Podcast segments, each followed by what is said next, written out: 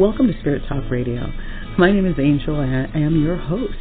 I would like to extend to you this invitation to join me today on a journey of exploration, discovery, and clarity with one of the many guests from the community who is committed to helping us all on our journey of spiritual transformation.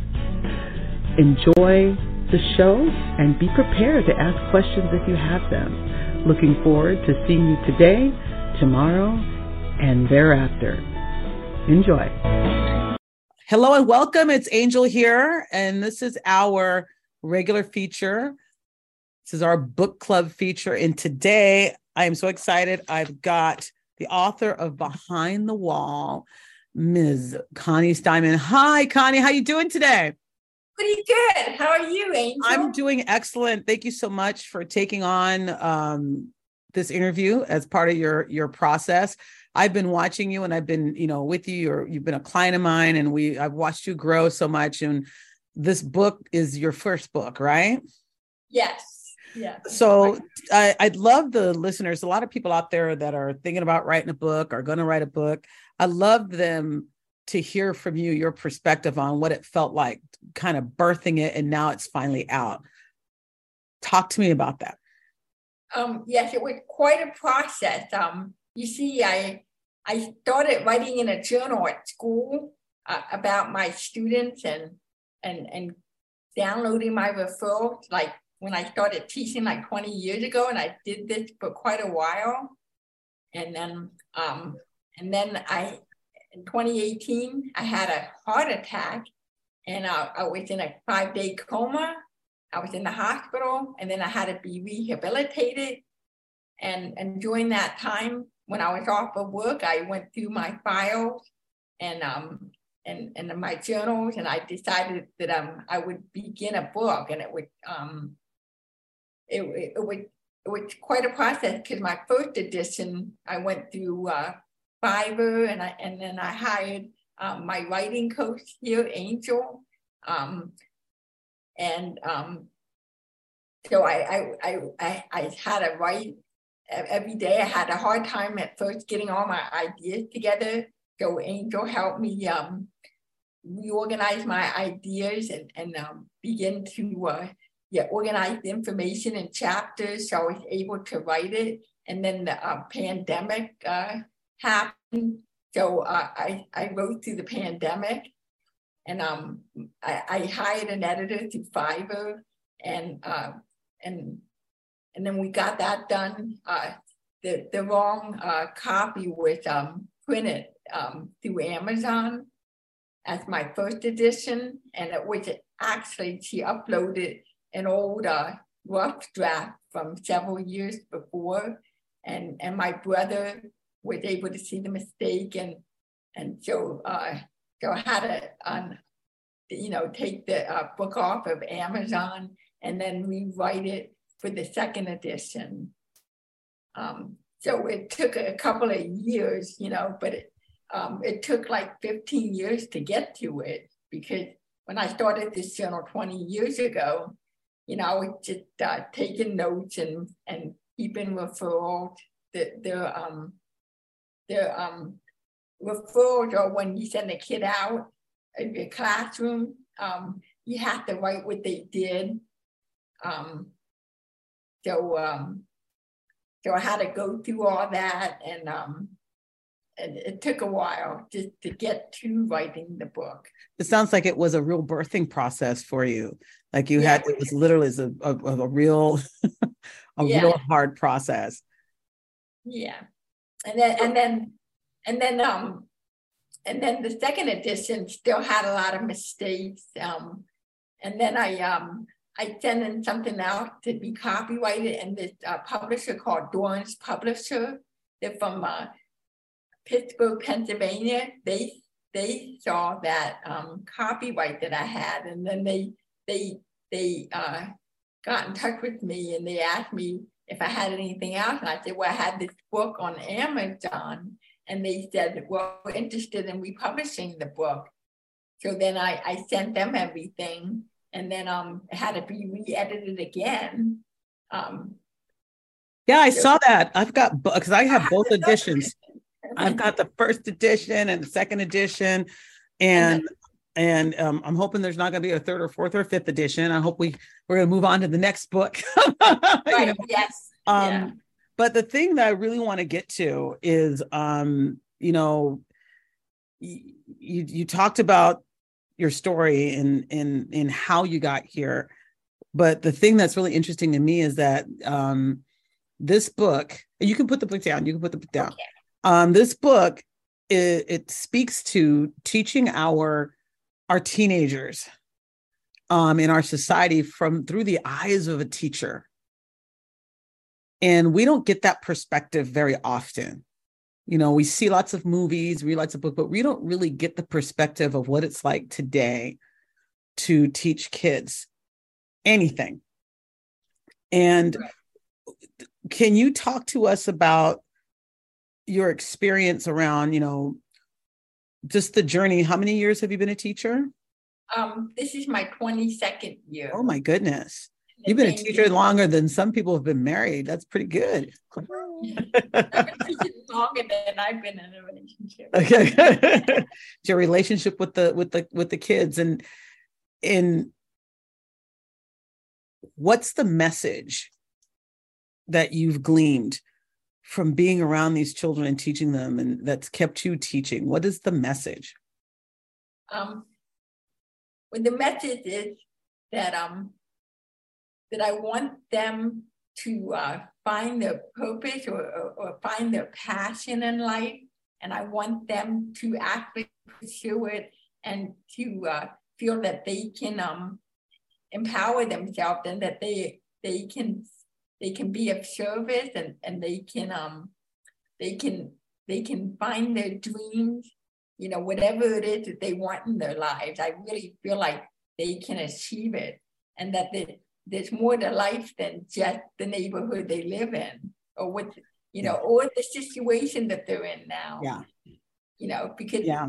our lives are not about, you know, what we do or or the or, or the circumstances that we live under there's something else out there that you know that keeps life inspiring and and and wanting to do things and and help other people or, or do things yeah. I love it. But and you'd have an interesting process. You know i was reading the book and it's not just like you know different chapters. I'm looking at the first edition here because most of my notes were from the first edition so i have all my little sticky notes everywhere. And each chapter tells the story of a relationship with one of your students, sometimes a couple of students, right? And it's like, it's like you tell a story um, about, um, I'm looking at Delilah's Inferno, which is was one of my favorite chapters actually, um, because she was an angry student. And so you're telling the story about this angry student, and like you talk about the student's circumstances then you talk about the student and the relationship in the class, and then you talk about what you did through this technique, and then you tell the rest of the story. The technique you use is that you use one of our greatest authors in literature and history, and you speak through one of his pieces. So tell us, tell us about that.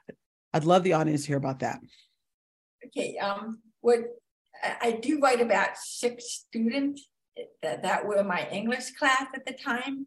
Um, and I, I do share the, the personal story that I get, that I gathered from the um, from the school um, uh, I guess uh, process system that has all the information about the student, um, all the referrals, all the background, if they have an IEP or whatever. Mm-hmm. And um, so I, I do, for each chapter, I do explain the student's um, circumstance. You know, were they um, were they born to a uh, drug addicted parent? You know, did, did they have a mental problem? Or they had uh, they dealt with physical abuse um, and all kinds of right, uh, right, you know, right, right, terrible things or, or But you use a specific techno- technique to actually teach?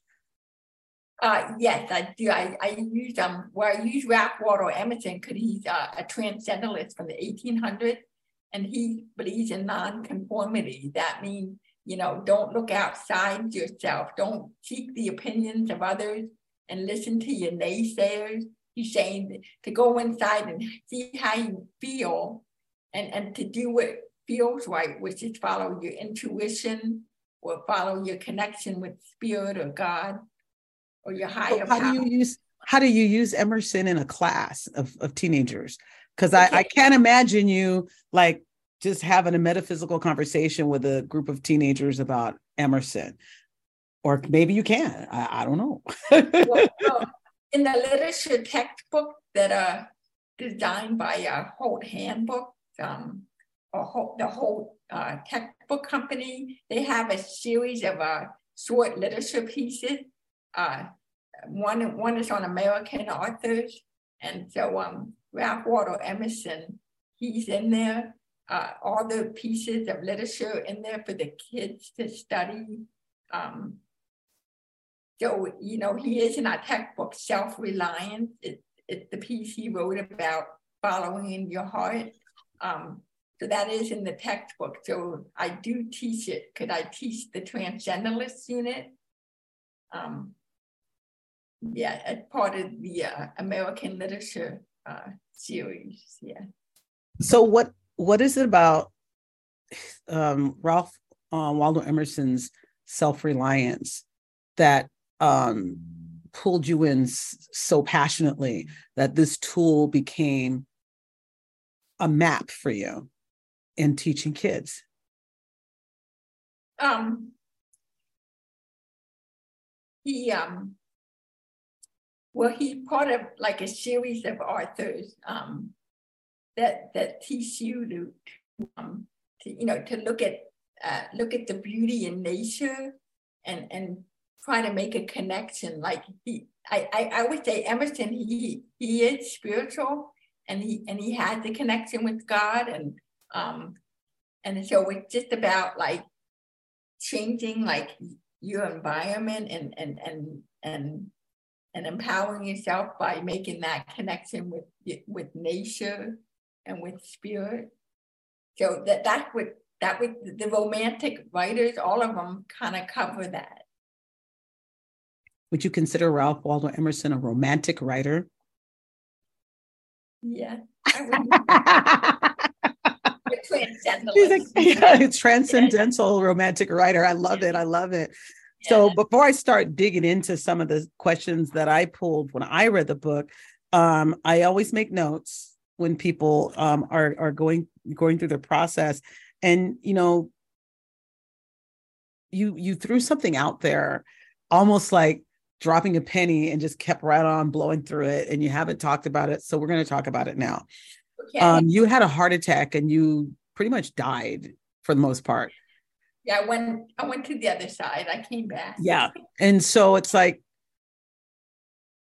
you have had that, not that that near death experience that we see people on TV and in movies having. And is it fair to say that you're it's almost like you woke up? Is it is, is that fair to say? Uh, yeah, I did I did just wake up after five days. Yeah. and do you feel like it's it was different for you after that in terms of how you were going to pursue stuff and what you wanted? Do you feel like you were like different? Uh, yeah, definitely had a traumatic brain injury. I was, I'm definitely a different person than I was uh, before the heart attack. But a um, different. Was, I'm I'm talking about spiritually though. Uh, spiritually, um, spiritually, I, I I just thought that um you know, I I just wasn't like it's intuitive or maybe it's aware of things uh, that I am now. I, am definitely, um, I'm not like I used to be like obsessive. I definitely had um, OCD. Uh, yeah, like my pin. Someone moved my pin. yeah, yeah, but um, I feel like I'm calmer now. Like uh, I don't get upset about things like big things as much anymore. Um, and uh, and um, I just feel like I, I, I can hear the voice within me more. Um, it's beautiful. and I, I, I did lose, you know, 60 pounds after that. And um, okay, that's a whole nother question. That's a so you skipped right to the next question. So we're gonna head into the weight loss thing because I'm going somewhere with this, but I have something else I want to touch on with this heart attack. Um, how long ago was this again?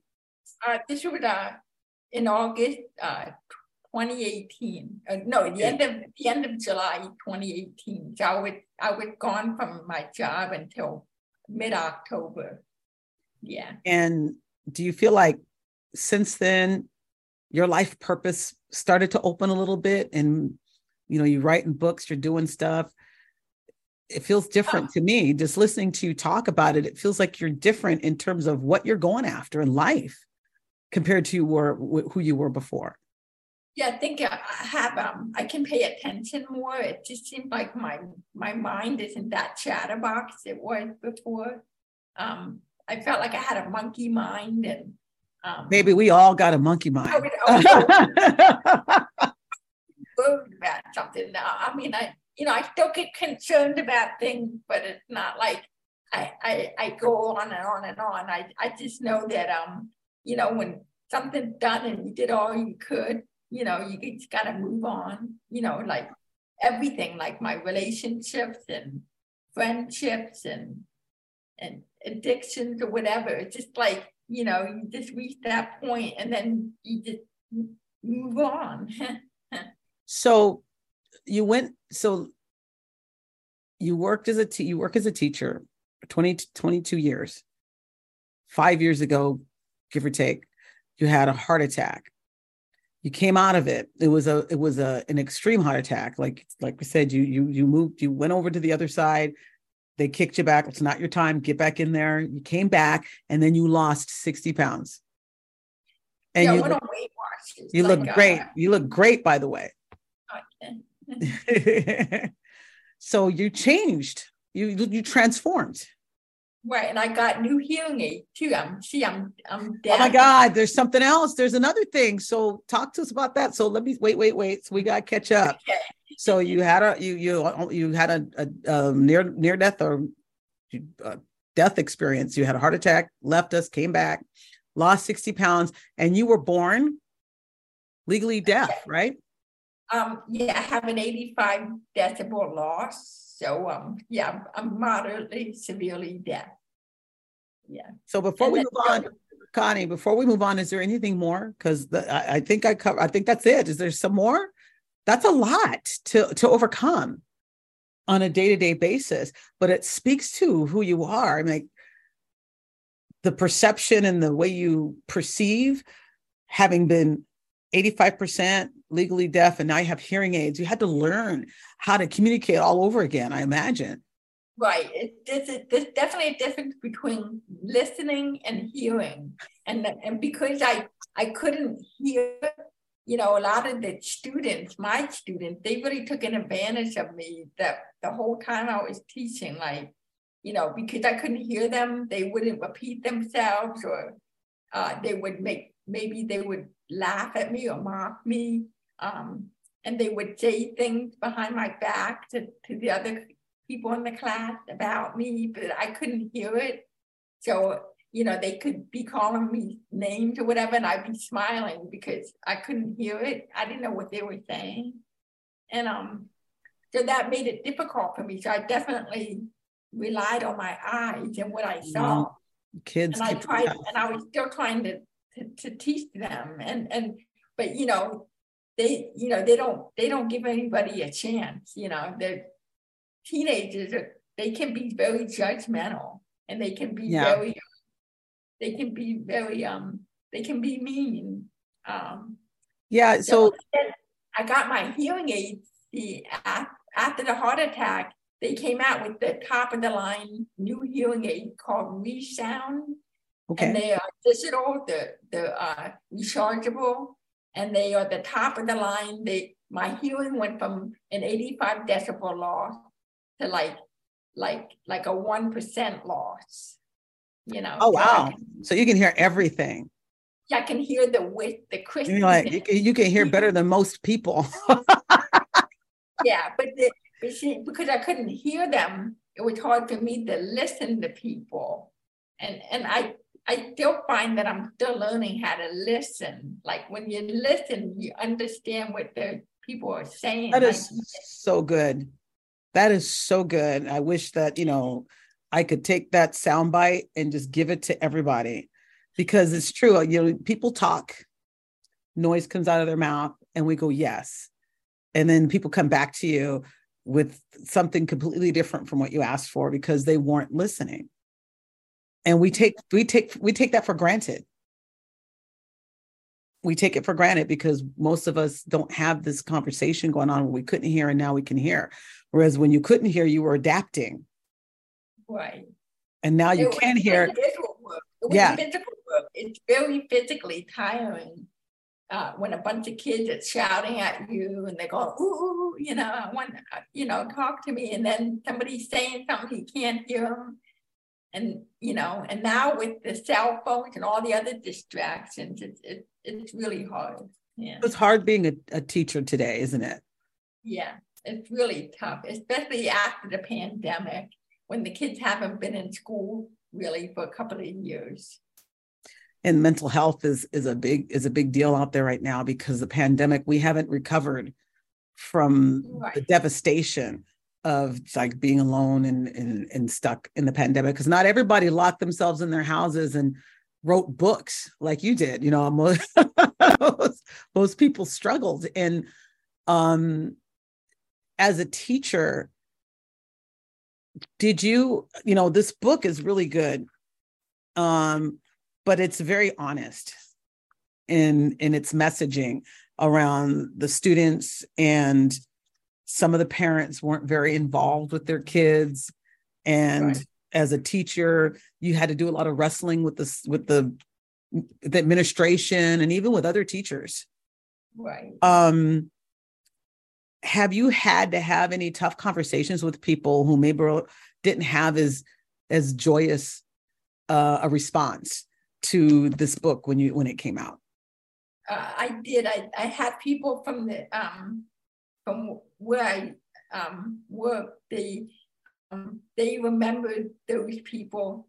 They, they, knew who I was talking about, even though I changed all the names to protect the innocent. yeah, yeah, but they, but they, but if they were teaching with me back then, and they're still there now, they they knew who I was talking about. So they said I I put the school down, and um and I I feel like I didn't put the school down. I told the truth. It's my experience as a deaf person teaching these kids who have all odds against them. I mean, these kids came from backgrounds, like I said, you know, with drug addiction, um, abuse, uh, you know, uh, poverty, uh, inner city uh, problems like the homelessness, people that live like right on the same street that the kids walk down to come to school. They got the tent set up and the the shooting new needles in the arm and um, gosh. Not only that, it, you know that we have uh, you know drive-by shootings. It's that kind of a neighborhood where things happen. You know. Do you ever think about going to a different kind of school, or were you just passionate about touching the community that you were serving? Um, I'm, I'm very, I'm, I'm very passionate about, you know, who I serve. Um, you know, a, a, parent asked me, "How come you stayed?" And um, and I said, and I said that was, I thought that was a really good question. I'd never been asked that before, but um, I stayed because um, I had a front row of students and I could see in their eyes that they were there because they really wanted to be there and they really wanted to learn. You know, I had I still had that front row of students, maybe five kids in every class. They sit right up in front and they're like this, you know, they they want to learn. And then the rest of the kids are, they're, they're somewhere else. now I love that because I, I've talked to a lot of teachers in in my in my journey, and they all speak to um, even in a room, if there's 40 kids in the room that are terrible, but one kid in the room that's amazing, they will still go back. And I know I was one of those kids in the front row, you know, like there's right. always the kids that want to be there. And unfortunately, there's the kids that don't want to be there. And um, it's challenging it's challenging being a teacher in today's today's community. Now, I, I want to have a I want to touch on a tough subject because I think it's really powerful that you spoke about this in the book. You had one of your students die. Yeah. And you spoke about it in the book. Talk to us about that and why you felt the the need the need to include that in the story.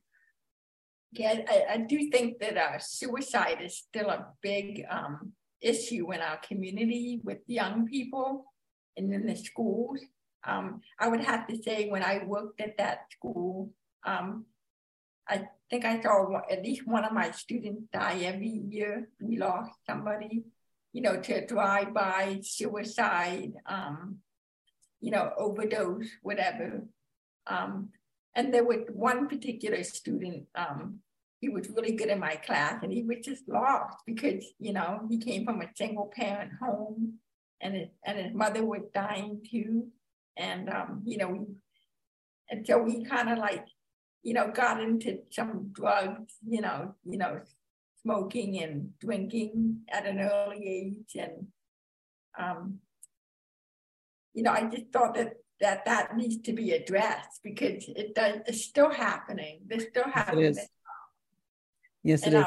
but he would he was an exception. He was just somebody who chose to like be with the other kids because he wanted to fit in with them. And he really had a lot going for him, but he didn't see that in himself. Yeah. So, I, I, so my question is, um, you know, how can how can we um help these kids? You know, like we we still have a you know people going into schools and they and they have lockdowns because a student is shooting people yeah you know we need some mental health help here you know uh, no i don't disagree with you i feel like we are in a really tragic crisis in our nation around mental health. It's an epidemic. It's an epidemic and we need to do something about it. And to speak about it it does take a certain amount of courage. Did you get any feedback from your community around you know talking about that story? Were they were there any judgment or did you get some positive support? Um yeah yeah people didn't really talk to me about it really. Yeah you know they kind of hush hush. But all the all my former students um who who read the book you know they um they they I, I guess they connected with me. They do remember when those things happened. And they and they were like you know they would they would they remember that student and they they were sad to hear you know to to, to read it i guess. Yeah. That this is this is quite an accomplishment and in your community you are an author and you've been you've been asked to to go to do book signings and i think one of your local papers printed a story about it. How does it feel to be looked at differently in terms of you know because you wrote about something that that you lived. It's not like you wrote a fictional story. You wrote that they were all there and watched it happen. And you wrote about something that happened um but now people are recognizing it as wow it's like that how does that make you feel it's like were we just not watching did we just not see it was like that or are you stopping everybody and reminding them you know it's kind of tough out there with these kids? Um, I, I would I would say that when they when they read the book that those people I think it, they remember that it, it happened. You know, yeah, they definitely. Could they could they came to me and they were saying is this person so and so is that that? I'm like can't tell I can't tell you. No no go go do some research.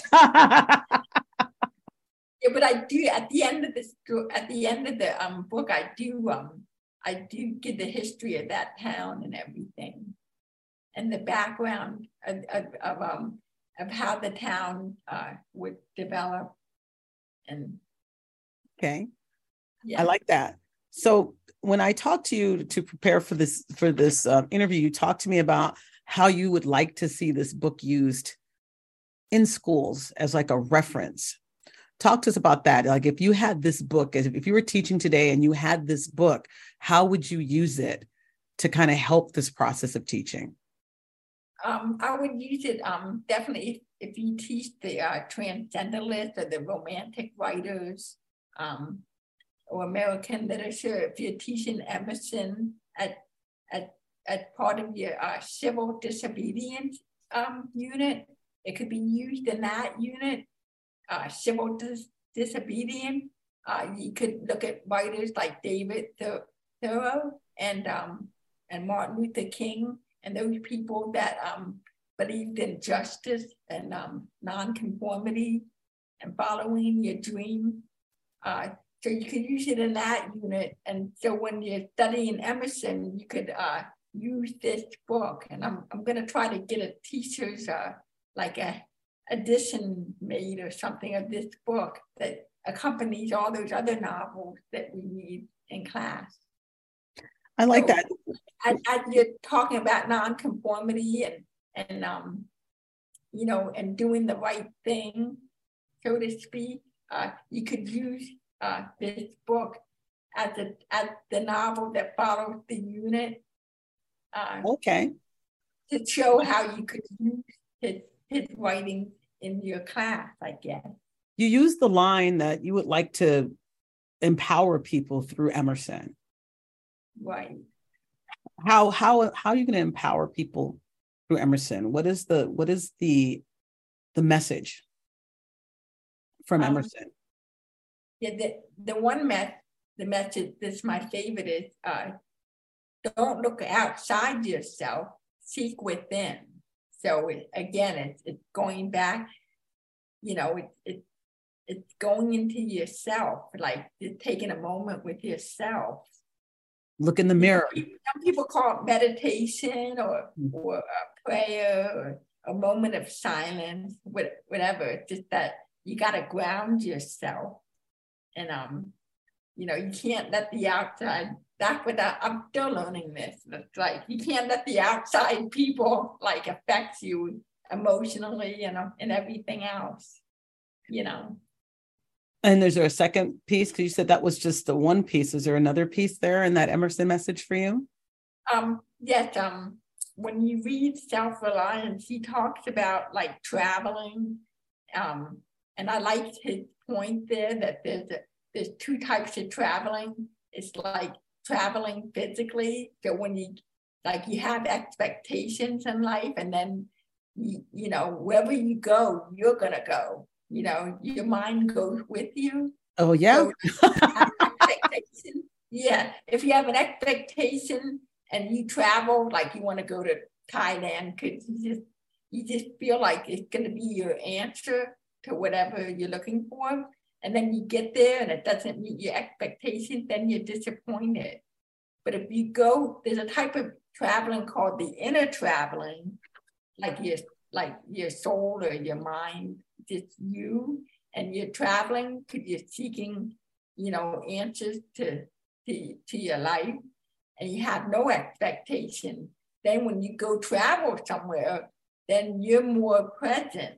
That's what I'm learning. Like you, you go, like I, I, want, I want to go everywhere. So, so wherever I go, I, I'm, I'm more like, I'm trying to make myself present so I can learn about like I open myself up to the people who are there or, or this or, the, or whatever's happening there, you know, or you're learning, you know, like I want to go to Easter Island. So I want to learn more about how that was formed and about the culture yeah. and the that. people. And um, so when I go there, I'm gonna I have no expectations. Um, and then um, I'm able to receive. So for like I did the Camino de Santiago this past summer. So, so, so I have a list of things I want to ask you. So I'm going to ask you to hold off on that because I want to talk about that. I want to talk about that and the things that you've done because I, I feel like um and, and I will have in all complete transparency to the world. I was there, I watched it because I was, you know, uh, coaching her on some of the things to get her where she could do it. But it's like she wrote she wrote this book and opened. Right. And all of a sudden, all this stuff. So I have a list of things here. So you did your Camino trip. Yeah. You went home and spent time with your family and got closure on things that had been sitting with you for a long time. Right. and came back great afterwards. You know, it was like really successful, right? Right. You went to New York. Right. And the big thing that's so exciting is all of a sudden now you're like acting. Like, right.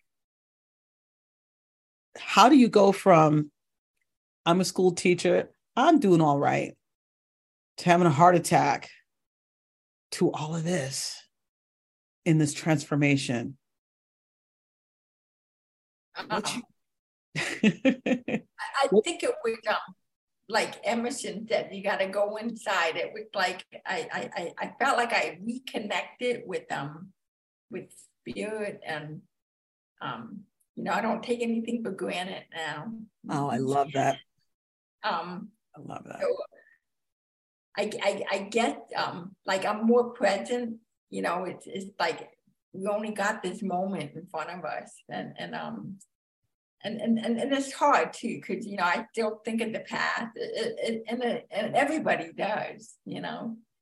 But you know, if you if you keep thinking of the past, um, like Wayne Dyer said, then you all you see is, is the, the back of the boat and the waves that are, you know, that that's all you see. You know, you're not looking forward. That's really great. That's the point of with the whole inner traveling that uh, Emerson talking about is to have no expectation and to stay in the moment and to be open to receiving.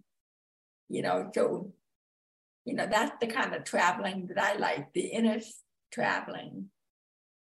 So, if you make if you have expectations and um and and um then uh, if it doesn't meet expectations, then you're disappointed. So is your philosophy that you walk with now is like you just have you, you go through life without an expectation? Is that what you're what you're saying or well um just don't like focus on the expectation. It's more like it's it's you gotta focus, you know, you know what you want. So you you, you see the goal or whatever, but how you get there or when it happens, I mean, we have no control you, yeah. you know it's going to happen if you if you have it in your head and it and it you know but it could be it could end up being differently i don't know i just think that uh maybe god has all the control you know? You think maybe god has all the control. Yeah, that's, that's, that's a good that's a good assumption right? He's the only guy with the remote. Rest of us are you ever been looking for the remote on the bed? That's the rest of us right? Looking for the remote. God always has the remote. Um right. so the camino um talk to me about that. What is what is the camino? Okay the camino is the way um it, it, it's it's a walk um the one i went on is camino de santiago is the main one that runs from uh St. John de Port, France, all the way down to Santiago, Spain. So that that part is 500 miles, and then My God. And then past Santiago, you can go all the way to the end to the coast, and it's called Finisterre. And um, so that's where the uh, lighthouse is, and and it's basically the end of the world. It's Saint James. He walked that way. Um, you know, St. James and um and they have his tombstone in Santiago in the cathedral. And this year was Holy Year, so the cathedral doors were open. So I could wow. I left the crystal. Could I walk with all mothers who lost? And, and St. James, St. James being one of the apostles. Right. He okay. the apostle. Right. Yeah. Want to make sure everybody knows who you're talking about. okay. that's that's that's that's powerful. No, because that's powerful. You walked the, in the footsteps of a person who walked with Christ. Right. And it took me 40 days to do it. I went from from Finisterre, then I went to Muxía. That was the other side of the um You went by yourself too, didn't you? You went by yourself. Uh, yeah, I did travel with friends the week before, and then we went down to Pamplona. Um, and that's where uh, they went and did another hike and, and I kept going. But you wow. stay in you stay in like hostels. They're called al- albergues, and they're like just places with bunk beds and showers and food, and they they take care of you. It's inexpensive. Yeah. Like it. How was that? How did how did you like that? Um, with a lot of time by myself, and and and then you're just out there in nature, you know. So, you know, you get to talk to different people. They come and go. Um, you meet all kinds of people, and there's some people that live there that they like homeless people, and all they do is walk all these caminos. They're all over Europe. The next one I like to do is the one from Canterbury, England, to uh, Rome, Rome, Italy. But I think I'm going to have to do the shorter part this year because I'm not retired yet. See, so there's a there's a Camino that takes you from Canterbury all the way to Rome. Right. So what is that? What does that walk represent? Whose whose walk is that? Is that the the Roman soldiers coming from Rome to what? What is that? That walk, Camino. I, I I I'm I'm not really sure, but I I I did uh, study the Canterbury Tales, so uh, no. I want to be one of the pilgrims there. Love yeah. Canterbury Tales. And then Rome, Italy. I I want to walk to Rome. It just sounds good. Sounds good. Well, look at her. If you guys are listening to this on the podcast and not watching it on video, she got very excited. there are other caminos in Spain. There's the Norte route, and then the, the Milan route. I mean, you have to you have to Google it. And, and there's one in Japan now. I heard. Um, they're all over the place. It's it, it's not as, as well. Some of them could be as long as um the PCT. You know, the oh, Pacific. Oh, we, have got a Camino here. We've got the El Camino yeah. Real. It goes up from the top of the state all the way down to Southern California and into Mexico. It's the it's the Camino that the um is it a thousand mile trail, or something like that? No, it's called it's El Camino, the street El Camino okay. Real. Yeah, you don't you don't know, girl. You gotta come over here, and we gotta take you over there. Now, when you get in the cities, it's like a street in the city. It's got you know Taco Bell and in a grocery yeah. store. But when you get out, it's it's probably the same thing, and it's the the um the monks and the um padres would walk mm-hmm. it to go from mission to mission to mission it's so, probably not as safe as Europe, right? I don't know. I, I I would not go on the air and talk about the lack of safety that we have here in America compared to Europe. Um, but you know, you're always safe when you have people with you.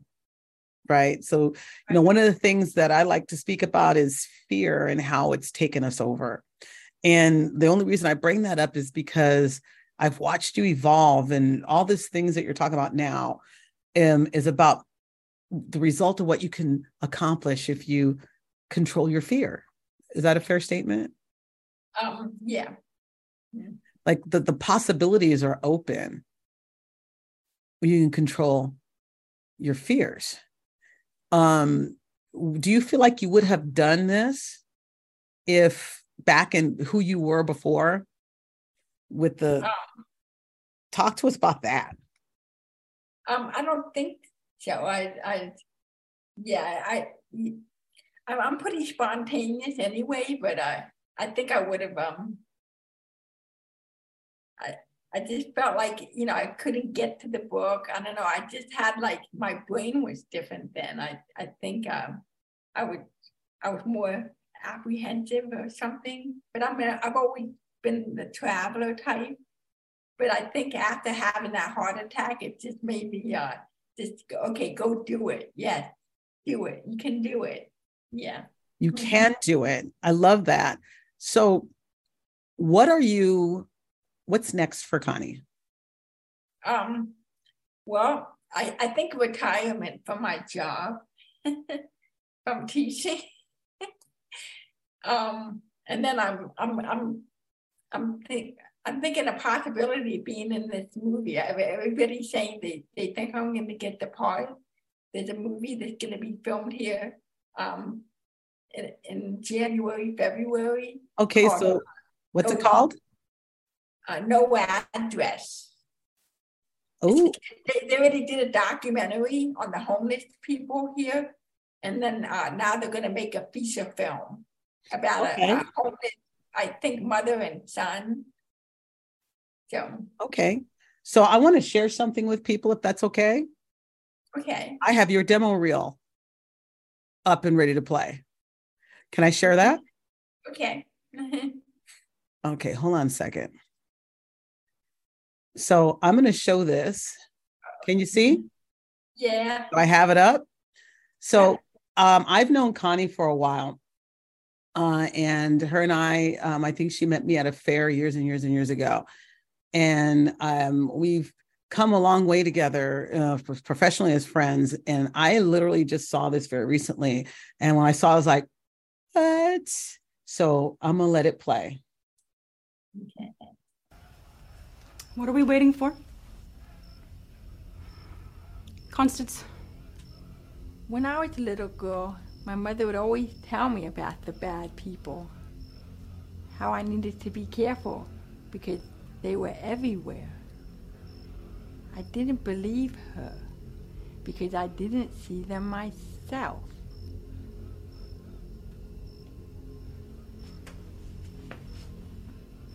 Why did she lead us here? What are you talking about? Did you think I wouldn't find out after everything I've done for you? This is the way I. I didn't see the bad people before because everyone looked the same on the outside. Evil lived within the heart. Isn't that right, Ganora? Oof.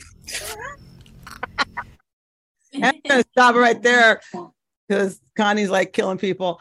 Um, wow.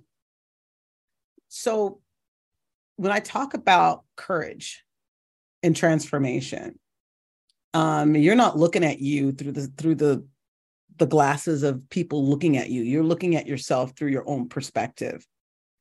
And when I look at you, I had no idea you could do that. That was amazing. That was amazing. Now, talk to me about it. What do you pull on as this whole new shoe you're wearing? Because I know you did, you know, community theater, you know, and you know, you had some fun projects here that you did, but that's what you're doing right there is different, don't you think? Yeah, I, I think I had um well my my former student who was um, my in my ASL class, his name is Dustin Forrester. And um now he's really into the movies now. Um after he got into this, he, he told me I should do it. That's what he told me. He came back and he said, You should do this, Miss Diamond. That's what he said. And I said, Okay. So he told me how, what to do, and I went and did it. And, I, and then I started thinking, Well, if he could do this, I could do this, you know.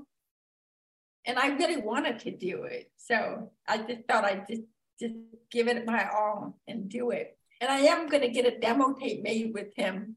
Uh, that date been moved up to February 2nd now. So that's the, happening quick.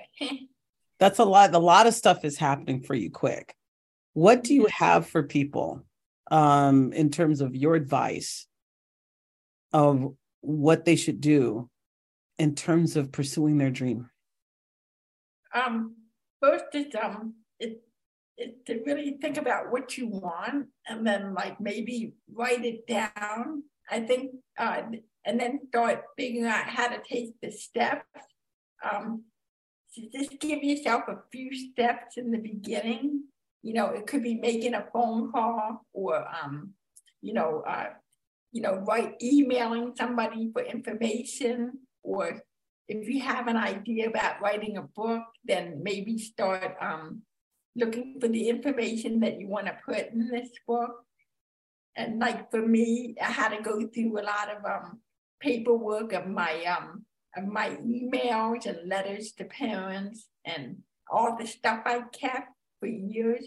So I had to organize that stuff. And then I had to um, you know, uh, contact people. Um, and then if you if you want to be like in, in plays and things like that, then then you have to go to auditions and and um and, and find an acting coach or, or find a resource to help you or a group um, or an organization or something. And you start taking the steps and it, sometimes it feels like forever.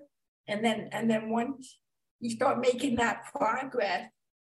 Um, like for example, I, I contacted the studio about the demo tape, and I contacted Dustin, my friend, former student, and then we made arrangements, and then and then we got a date, and I and then I had a you know I paid for it, and then uh, I left it to them. I told them what I wanted, and then they came back with two dates that were in the spring, and then they last week they wrote again and said, okay, we're going to move you up again. And um, so, so it's like you know, patient, have a have a have a plan, take action. Yeah, take a plan, have, make a plan, take action, and then follow through. And then, then and then things start happening. So uh, just like with my retirement, you know, I I I, I asked some questions and then um I, I then I called the uh, the source and I said, I, I need this. Can I do this? And then they gave me the information. So I went ahead and submitted it. You know, so just got to take, yeah, yeah just got to take that action. And I like that because a lot of people sometimes um, will say, I'm too old. I might as well just finish this out, go to retirement, get me my little place in the little senior commons and just just do do that. And what I'm hearing from you is like, no, don't do that. That's what it sounds like I'm hearing. A dream is a dream, right? Right. And then and then um make sure that you write what you need in your end goal. Um, like for me, I, I, need to reach uh, the 25 year retirement and I, I do want my full benefits and full pension. So it's important to put exactly, you know, what you want. Uh, otherwise, you know, you know, things could happen differently. That's good. That's good advice. You gotta you gotta know what you want, and you gotta know what you need to get there. Right. So that's really really good advice. We've been together here for an hour. Time is coming to an end, um, and I, I always like to let people give their final word. You know, you know. So the first thing I'm going to say is, you know, this is a good book. Behind the Wall it's a good book. It's a it's not just another book about a school teacher who had an experience because there's a lot of those.